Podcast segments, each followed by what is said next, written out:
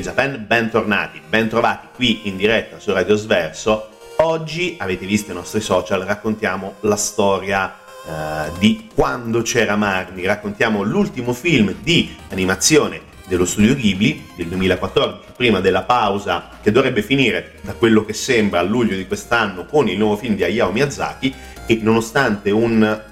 definiamolo tentativo per il 2020 del figlio Goro, Goro Miyazaki, eh, un film in CGI, animazione computerizzata, carino, ma sinceramente un po' fuori dai canoni dello studio Ghibli. Non entriamo adesso nella polemica, perché ce ne sono state tantissime su questo film, eh, ma parliamo di quando c'era Marni. Ultimo film, l'ultimo lungometraggio uscito nei cinema, eh, opera di Hiromasa eh, Yonebayashi ed è secondo me niente meno che un capolavoro, un film che raccoglie e raccorda gran parte della poetica dello studio Ghibli e la presenta al grande pubblico. Un film che tra le altre cose è stato anche candidato agli Oscar nel 2016, Oscar che quell'anno vennero, uh, credo, dominati, non so come funzionano le votazioni o come viene gestita tutta la questione, però vinse Inside Out della Pixar, un bellissimo film, intendiamoci, niente furti con scasso, cose simili. Però oh, quando c'era Marni, sinceramente, poteva avere le sue ottime chance. Tra le altre cose,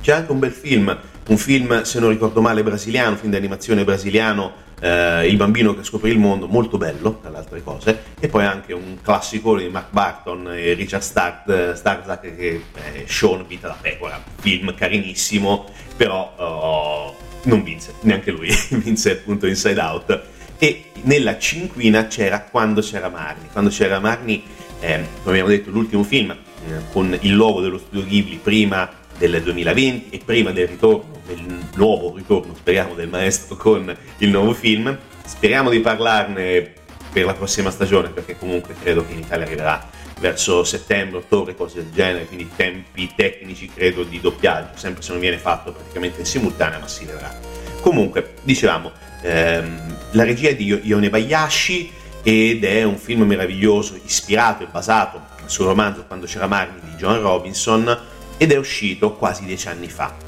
Eh, è un film sinceramente meraviglioso, un film che racconta la storia di Anna, una ragazzina di 12 anni che scopriamo essere orfana, vive a Sapporo con la madre adottiva, però il rapporto tra queste due persone non è molto felice, anzi è molto contrastato e il contrasto aumenta eh, soprattutto eh, quando Anna scopre che eh, la madre adottiva prende un sussidio per, la, per averla adottata, non non era stato citato questo fatto e quindi il, um, la timidezza e l'introversione di Anna eh, sono così pesanti da farle, diciamo così, aumentare anche questo senso di, di fastidio nei confronti della madre adottiva per eh, questo fatto. Però c'è anche da dire che la povera Anna ha un uh, problema di salute, che è quello dell'asma, e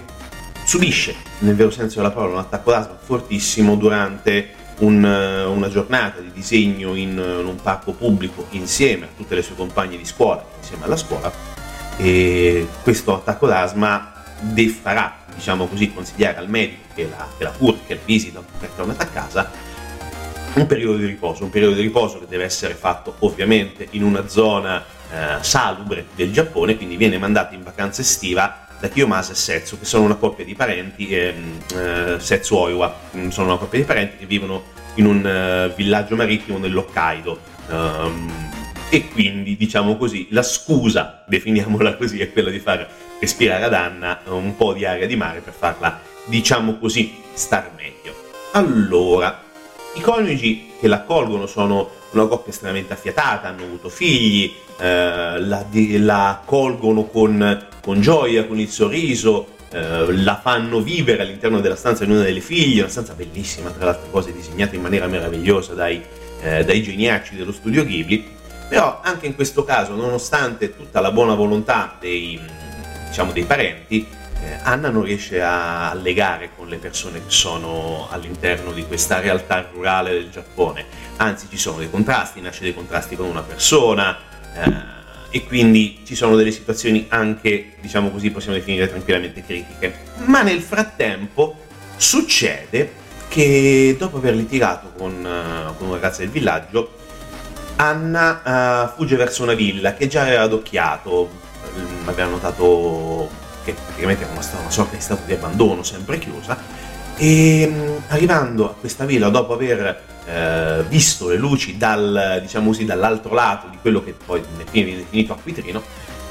che poi acquitrino non è, però vabbè lasciamo perdere, mm, e prendendo una barca si dirige verso questa casa. E qui c'è un incontro. Incontra una ragazza bionda bellissima, si chiama Marni, la attende e l'aiuta ad attraccare e inizia subito un grande rapporto di amicizia, un'amicizia che deve rimanere segreta per volere di Marni e Anna si rende conto subito di poter incontrare eh, questa ragazza soltanto in momenti molto precisi e che generalmente durante il giorno questa villa sembra abbandonata e pare animarsi solamente di sera. Ok, pausa un attimo. Dopo aver leggermente, diciamo così, eh, spiegato un po' il, eh, il sistema Marni, continuiamo a sentire la musica di questo bellissimo film dello studio Ghibli e poi cerchiamo un attimo di fare un po' di chiarezza su quello che sembra essere una storia apparentemente spaventosa, ma che non lo sarà. A tra poco, sempre con Big in Japan e sempre su Radio Sverso. Ascoltate responsabilmente, mi raccomando, eh.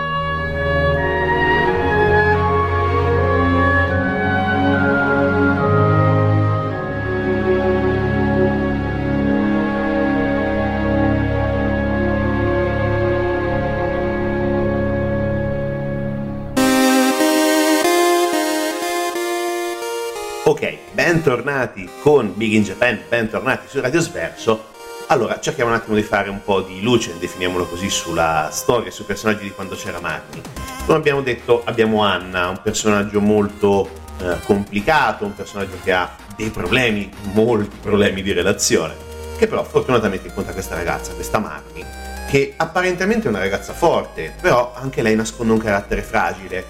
eh, vive in una villa nei pressi di questo acquitrino, in questa zona paludosa, però è, è abbandonata da quelli che sembrano essere dei personaggi, ovvero i genitori molto ricchi, sempre in viaggio, ed è lasciata letteralmente alla mercé della servitù. Eh, e l- questa servitù opprime Marni, la, la maltratta, arriva ad abusarne per carità del Signore, però diciamo ci sono dei rapporti molto tesi con questa sedicente servitù, cosa che diciamo non dovrebbe essere almeno ipoteticamente, però diciamo non c'è un bel rapporto, Marvin ne soffre ovviamente. E quando Marvin incontra Arna per la prima volta, sembra averla già conosciuta e si sorprende nello scoprire che Anna non sa quale sia il suo nome. È come se io ti conosco, siamo stati insieme, ma perché tu non ti ricordi di me? E quindi inizia questo questo strana, strano rapporto, perché durante l'estate mh, Marni ed Anna si incontrano più volte, però, come abbiamo detto, mh, Marni chiede il, il segreto di questo rapporto di amicizia. E poi succedono determinate cose, succedono determinati sviluppi di trama che mh, sembrano portare verso un qualcosa in stile di Others. Ok, l'ho detto, non è spoiler perché il film è uscito dieci anni fa, ragazzi siete rimasti un pochino indietro, tra virgolette, se non l'avete visto, quindi fate, immagino, cor- correte verso il più vicino oh, telecomando dove c'è Netflix e potete vederlo tranquillamente lì. C'è anche comodamente in versione di Toy Steelbook, credo venga via 12 euro, quindi Blu-ray e mm, DVD normale, cosa ridicola. Eh, vale la pena perché secondo me è uno dei film più belli degli ultimi anni di animazione. È un film che lascia un po' delle strane sensazioni perché non si riesce a capire dove vuole andare a parare. C'è questo forte rapporto tra queste due protagoniste, però non si riesce a capire che cosa uh, voglia succedere da lì a poco. Però succede una determinata questione, succede che ci sarà un successivo incontro che permetterà appunto ad Anna di uh, capire qual è veramente lo sviluppo della trama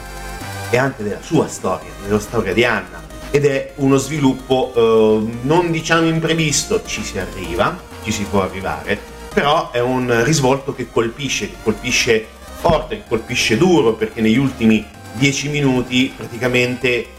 tutto viene eh, svelato. C'è questo disvelamento all'interno della trama che eh, ti lascia stupito, ti lascia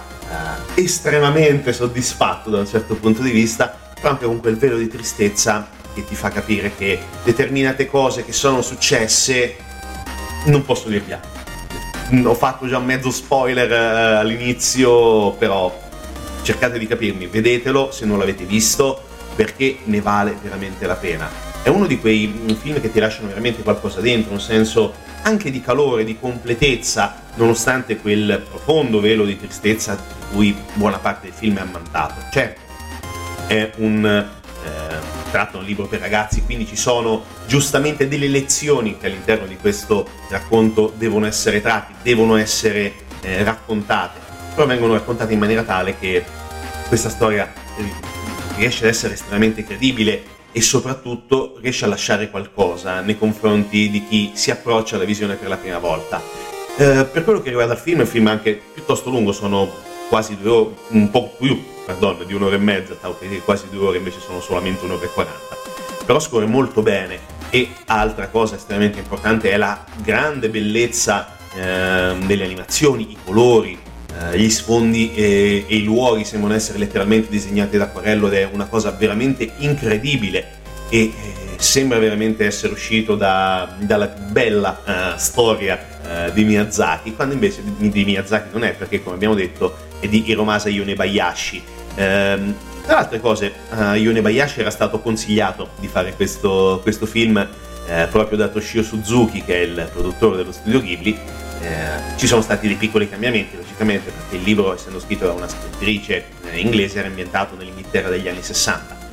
Ha cambiato il setting, il Giappone moderno, con qualche piccolo cambio di nome, Anna è diventata Anna Sasaki, che è la protagonista, e Marni invece è rimasta Marni, dopo ovviamente sono cambiati i comprimari, però comunque il concetto rimane lo stesso. Per quello che riguarda poi mm, Yone Bayashi, eh, aveva già lavorato con, il, eh, con, lo studio Ghibli perché è sua la regia di Arietti, eh, poi dopo anche secondo me un film eh, poco conosciuto ma che sinceramente merita di essere riscoperto anche se non è ehm, come casa di produzione lo studio Ghibli perché lo studio Ponok che tra altre cose fondato proprio da Yoni Bayashi e altri fuoriusciti diciamo, diciamo così altri collaboratori dello studio Ghibli. Parliamo di Mary e il fiore della strega. Bello bello bello anche questo. Um, forse ne parleremo appena avrò tempo appena riusciremo a fare tutte le cose. Però anche in questo caso è un bel film eh, che ne vale veramente la pena di vivere diciamo così le avventure eh, di Mary. Però ovviamente prima dobbiamo iniziare con se non conoscete Yone Bayashi eh, conoscerete la sua opera appunto con Arietti, primo film per, per Ghibli, per lo studio Ghibli, e il secondo quando c'era Martin, ovviamente. Secondo me eh, una delle pellicole più belle degli ultimi anni nel mondo dell'animazione, giapponese e non. Va bene, ok, pausa, ancora musica da quando c'era Marni e poi parliamo di musica finalmente, perché entriamo nel, nel mondo nel, nello stile, diciamo così, dello studio Ghibli perché le musiche sono fondamentali, quindi parliamo anche un pochino di quello eh, che c'è nella musica, come sta, eh, insomma cose, a tra poco.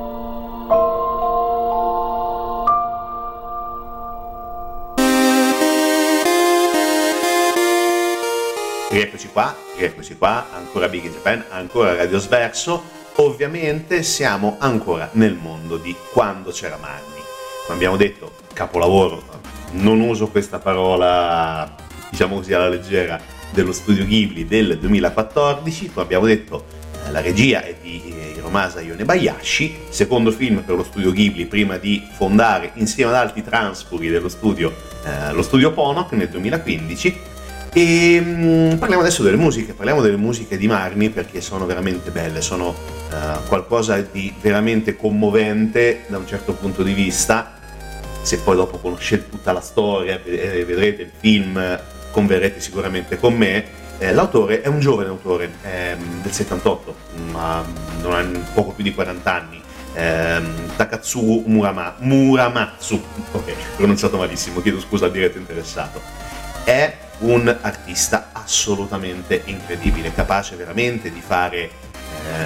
innamorare, nel senso vero della parola, eh, tutti i musicisti. Sono musiche estremamente colme di pathos, sono commoventi, sono allegre, sono tristi, sono piene, piene, piene di immagini, nonostante siano, tra virgolette, solo delle note. E mm, Muramatsu è molto, molto attivo, attivo già da molto tempo, perché comunque la sua carriera è iniziata da giovanissimo, ha iniziato con, con i corti, ha fatto non solamente film di animazione, ma anche lavorato su una serie di, eh, di importanti film in Giappone, quindi parliamo di, eh, di cose, ma è anche virgolette bizzarre se eh, lo immaginate solamente per eh, musiche, per cartoni animati, che ha musicato un noir, che mh, credo sia stato anche piuttosto famoso in Giappone, un noir di qualche anno fa che si chiama eh, 64, parte prima, eh, ha musicato nel 2011, giovanissimo, un uh, film drammatico che si chiama Life Back Then e così anche prima nel 2009 aveva fatto eh, la musica di eh, Nobody to Watch Over Me, insomma anche questo è un film drammatico, e poi ovviamente nel 2014 il grande successo di Marni, poi fissato anche nel film Mary e il fiore della strega. Anche questo è uh, un film molto bello, Ponok, come abbiamo detto, eh, sempre per la regia di eh, Hiromasa Yonebayashi, ed è un film assolutamente, come abbiamo detto, da recuperare, vuoi per le musiche, vuoi per la storia e vuoi anche per lo stile che ricorda molto, logicamente, lo studio Ghibli, per i motivi che eh, ho detto poco, un poco fa, pochi minuti fa. Però dal punto di vista delle musiche, attenzione, perché c'è una particolarità. C'è una particolarità perché ehm, dal punto di vista del, delle musiche, diciamo così, il, la resa pubblica della colonna sonora è avvenuta, come diciamo avviene quasi normalmente in Giappone, con eh, la pubblicazione di un disco, un doppio, con la colonna sonora e Image Song, album praticamente sono eh, due, situa- due situazioni diverse. Ovviamente il disco 1 sono tutte le Image Song che servono a descrivere con delle musiche specifiche i vari eh, caratteri dei personaggi e certe situazioni, mentre invece nel secondo disco troviamo tutte le musiche che sono state composte per il film. Attenzione, perché alla fine troviamo una canzone cantata in inglese di un artista uh, statunitense, una cantante folk che si chiama Priscilla Ann, che eh, è il tema principale di eh, Omoide no Marni, il titolo in giapponese, finalmente l'ho detto, non l'avevo detto oggi, strano. E, um, insieme a un'altra canzone che non sentiamo adesso, ma che vi invito a, a ritrovare, che si chiama Old House, che viene utilizzata come sottofondo eh, durante eh, le esibizioni che si sono tenute all'Edo Tokyo Museum dal 27 luglio al 15 settembre del 2014 per diciamo, lanciare appunto il, il, film per raccontare ulteriormente questa storia di Marni e di Anna, logicamente. Eh, questa, eh, questa cantante e compositrice americana ha vissuto la sua gioventù, i suoi primi anni da sola e senza amici e si era praticamente concentrata sulla musica. Leggeva, suonava e attraverso appunto eh, i libri e eh, la musica riusciva diciamo a eh, dare un senso a tutti i suoi sentimenti. Succede che però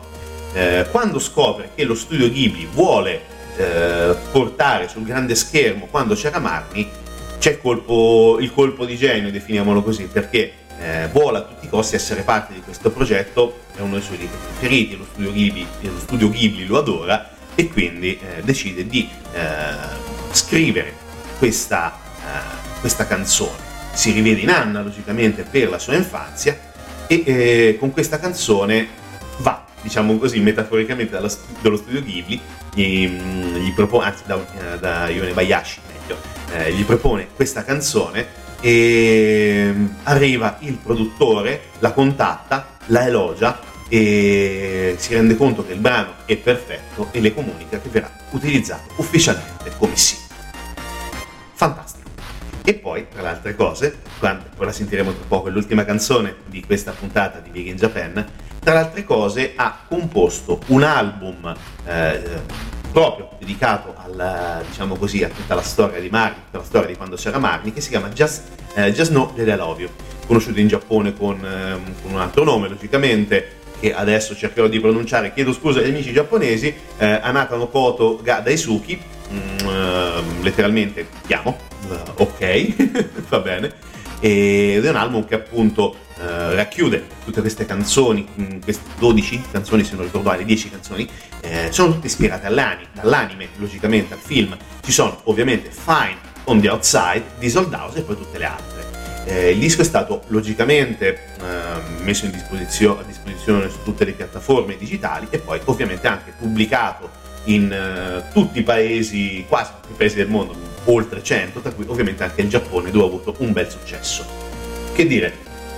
io ve lo consiglio, ma proprio consiglio tantissimo. È un film che vi sorprenderà, vi sorprenderà per la storia, vi sorprenderà per la gentilezza con cui questa storia è stata trattata,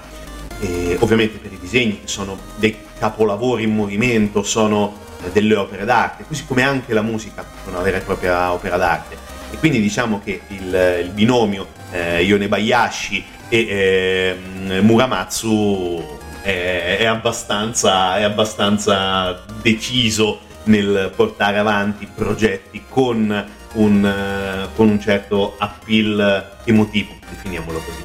Noi per il momento diciamo basta, ci sentiamo la prossima settimana, ci saranno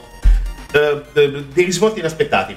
perché ci sarà una sorta di uh, bizzarro tentativo a tra America e Giappone, non posso dirvi altro. Però guardate in alto nel cielo, magari spunterà un simbolo, soprattutto di notte.